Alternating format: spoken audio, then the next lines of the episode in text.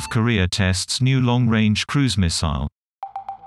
It shows Pyongyang can still develop new weapons despite food shortages and an economic crisis.